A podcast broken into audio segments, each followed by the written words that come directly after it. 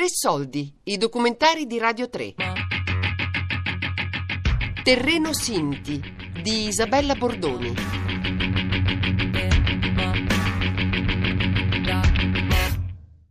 Posso chiedere una cosa perché vorrei capire qualche cosa. Ottobre 2017. Mi sono promesso, mi sono promesso di, non, di non rimanere più nell'ignoranza. Ci troviamo in una stanza della residenza municipale di Misano Adriatico, piccolo comune a pochi chilometri dai luoghi di villeggiatura più celebri della riviera romagnola. Dovete sapere che l'Unione Europea nel 2010, però poi in un recall nel 2012, ha lanciato questa che si chiama la strategia nazionale in tutta Europa vincolante, l'inclusione dei Rom e dei Sinti a livello europeo. Vincola... Intorno ad un grande tavolo si discute del progetto Misano per l'inclusione sociale un percorso partecipativo promosso dal Comune per la coesione e l'inclusione sociale della popolazione rom e sinti nel territorio del Comune romagnolo. Boh, noi questo momento lo aspettiamo eh, dal 1980. Noi eravamo nel campo nomadi nel 1980 in Island, in via Portogallo, eh, a Rimini.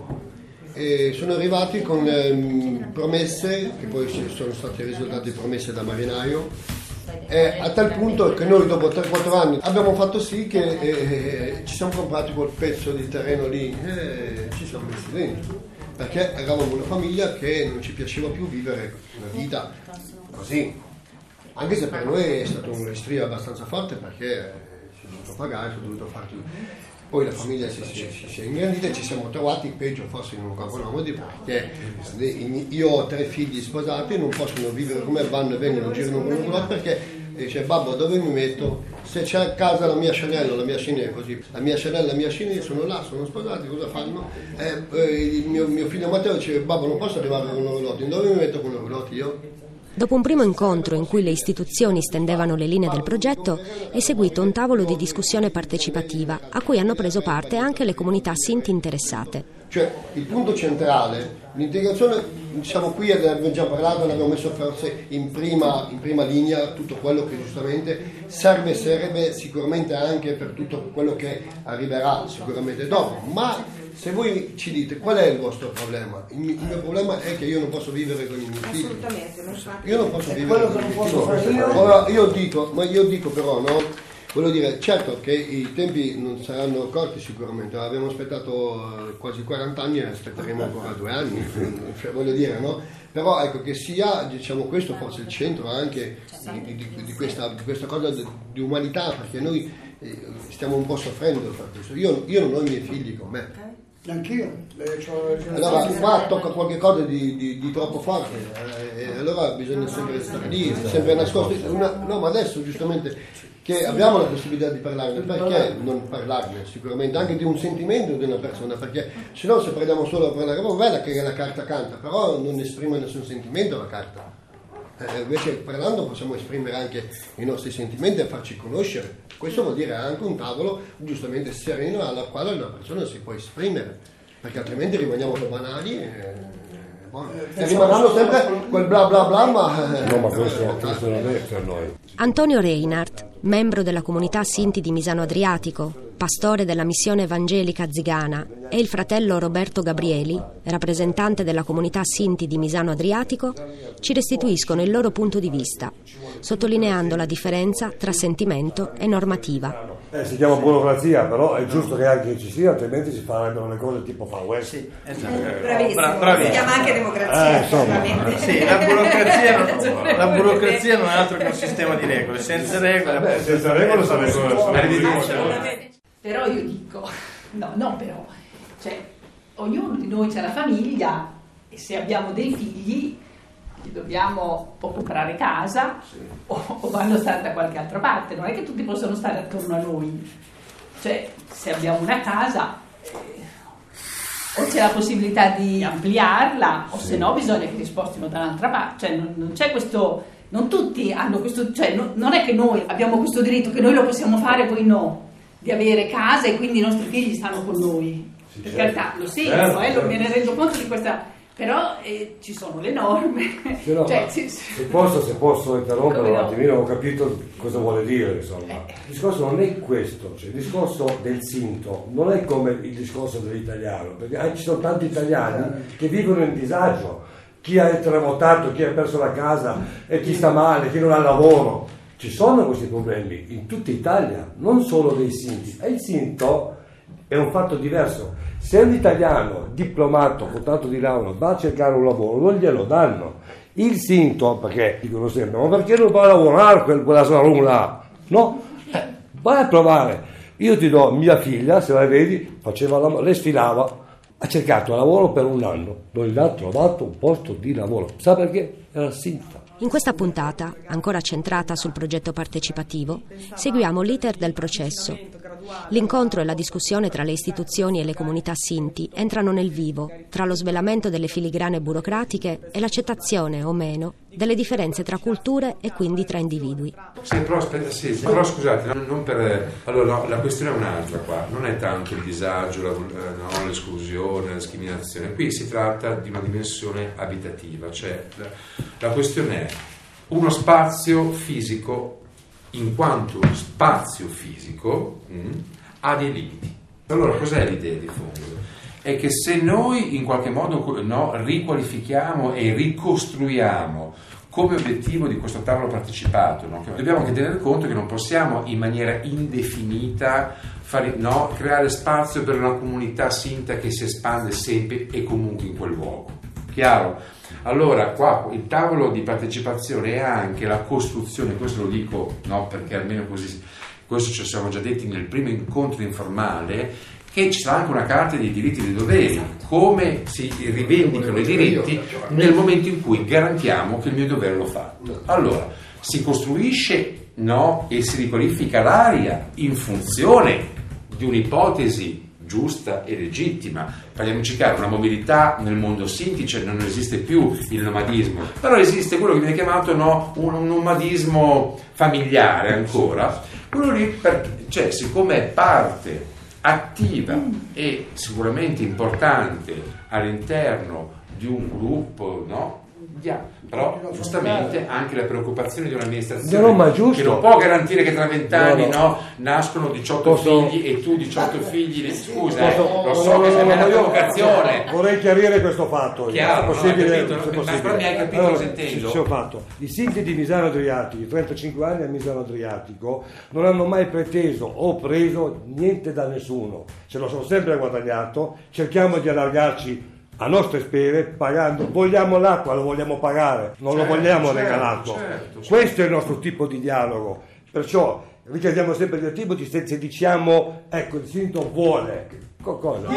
non mi regali niente, te lo pago, pago le tasse, pago il bollo, pago l'assicurazione, Certo, pago, e pago certo. tutto. Perché non posso io? Cosa sono io? Ecco, ecco perché Questo posso- è il punto. Eh, ma non puoi allargare lo spazio creativo, capito? Arriviamo. L'oggetto di questo primo ragionamento è relativo alla soluzione dal punto di vista diciamo, regolamentare, urbanistico. Noi eravamo partiti con l'idea che, prendendo insomma, spunto dalla legge regionale e dalla circolare esplicativa, quella 11 del 2015, che per sanare, regolarizzare la situazione bisognasse avere due campi, due microaree vicine. Perché? Perché la legge fissa dei parametri, dice che i campi non possono essere abitati da un numero di persone superiori a e quindi ci eravamo costruiti quest'idea di due vicini, attigui, magari anche comunicanti, però due campi. È stata utile la visita a- al campo perché appunto ci siamo resi conto che in realtà è grande, poi siamo andati a guardare il catasto ed è oltre 2000 metri, 2100 qualcosa. Quindi, prima sul suggerimento della Rita, poi su intuizione felice della, della Tamara, abbiamo detto se questa è la grandezza, qui nella circolare esplicativa della regione sono fissati i parametri minimi, diciamo, per quanto riguarda gli spazi abitativi, che sono 15 metri più il 60% di questi 15 metri, quindi altri 9, quindi saliamo a 24. Se anche nella microarea ci fossero 37, 38, diciamo anche 40 persone, poi dopo ci sono alcuni dettagli su cui dobbiamo tornare, però insomma fossero 40 persone, l'area è grande per contenerli tutti. Quindi questo è un punto che facilita tutta l'operazione di regolarizzazione, no? perché un conto è stare nella propria proprietà e un conto è doverne acquisire degli altri, sia nel tempo che ovviamente per questioni economiche. C'è un'altra questione che bisogna però guardare, sempre stando al testo di questa circolare. I campi, le microaree non possono avere più di X persone, di media 15 di norma, quindi insomma c'è qualche possibilità di arrivare un po' di più, soprattutto se sono già esistenti. Però nel caso in cui sono superiori a 15 debbono essere in qualche modo distinti, debbono essere due microaree quel campo lì, cioè quel terreno oggi in proprietà vostra, va tecnicamente frazionato. frazionato. Va frazionato e bisogna realizzare due microaree che devono essere separate, separate anche da una rete o da una siepe, e quindi possono sostanzialmente rimanere insomma, nella configurazione in cui sono. L'ultima cosa è che sempre la circolare esplicativa consente sia le roulotte su, su, su, gomma sia i prefabbricati se non hanno fondamenti. Quindi nelle condizioni sostanzialmente se c'è qualcosa da cambiare si può cambiare purché abbia quelle, quelle, caratteristiche rimane il fatto che tutto questo percorso oltre che per regolarizzare viene fatto per avere il sistema fognario a posto e quindi quella cosa lì va fatta e così come vanno pagati gli oneri di urbanizzazione, seppure rateizzati nel tempo. Eccetera. Quindi questo è il nuovo contesto che abbiamo di fronte, con alcune verifiche che vanno fatte con la Regione, che ci dica che siamo pienamente all'interno della direttiva. Perché? Perché qui si dice che i nuovi campi cosiddetti vengono definiti sempre microaree. Sì. Quando si parla del frazionamento non si dice le micro aree non possono essere oggetto di frazionamento. Ci dici, Sì, le aree di le sosta, aree di sosta. non possono essere oggetto di frazionamento. Se prima si chiamavano aree di sosta. Però questa non è un'area di sosta. Ed è? Beh, negli ultimi anni si chiamavano aree di sosta e poi sono diventati diciamo un po' dei campi veri e propri di concentramento perché Eh. se io devo andare a trovare mio zio a Milano quando lui era in un campo sosta io non potevo entrare da lui perché? perché lui era chiuso là dovevo chiedere l'autorizzazione per poter entrare e quando entravo entravo per una settimana non potevo stare di più cioè, era tutta una restrizione se vogliamo. Cioè, Diciamo che questa è una verifica da fare. Però è, una- è diventata un'area di sosta, può darsi, però voglio dire, è un terreno agricolo che ha determinati usi, non è che era un'area di sosta destinata dal comune nel PRG, classificata, normata e poi adesso diventano microaree. Quindi io costruirei intorno una, un'interpretazione, un'esegesi giuridica in cui sostanzialmente quella non è un'area di sosta, è un campo occupato abusivamente e che la legge consente di sanare. è chiaro, è abbastanza chiaro. Solo che adesso io farò, farò una- un censimento casa mia e vedrete che siamo in 50 persone. Primo. Secondo, i ragazzi non ci sono tutti, però bisogna avere il posto per 50 persone. Perché se quando arrivano i ragazzi noi non abbiamo il posto per una macchina, diventa un po' un problema. Però io sono propenso a cercare di arrangiarsi così, di trovare... La parola rimbalza da disciplina a forma di vita, con il fine di comporre le norme dell'abitare e del coabitare. Dobbiamo darci una, come dire, delle scadenze, anche in funzione ovviamente sia del- dell'equipe di lavoro, ma sia dell'amministrazione, sia delle, delle famiglie Sinti. Allora, il- ehm, come siamo messi rispetto a questo? Noi dobbiamo fare un altro tavolo in cui ci incontriamo e mm, Chi viene domenica intanto? E le due, le due, vero? Le due, Le due. Le due, va bene. Alle due? Eh, ditemi dove ci vediamo al campo, io non so dove è il campo. Ah, Il campo è in via Per andare verso al... Dopo Santa Monica Ah, ok. e a sinistra c'è Il il... tabacchino è una chiesetta là. eh, C'è A la rete. destra c'è una viuzza e...